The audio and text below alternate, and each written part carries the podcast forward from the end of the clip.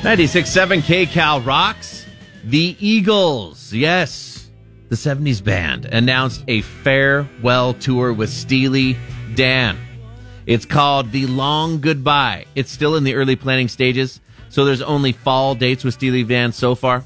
The band says, quote, the Eagles have had a miraculous 52 year odyssey performing for people all over the globe, keeping the music alive in the face of tragic losses, upheavals, setbacks of many kinds.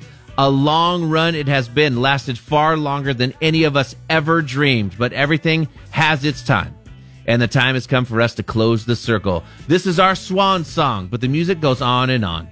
They want to give their fans a chance to see him one more time so they may return to certain cities. If there is high enough demand, they're going to be announcing more dates and plans as well. The Eagles, the farewell tour will start, man. I can remember listening to their show from the tennis garden in Palm Desert in my front yard. They sold it out three nights in a row.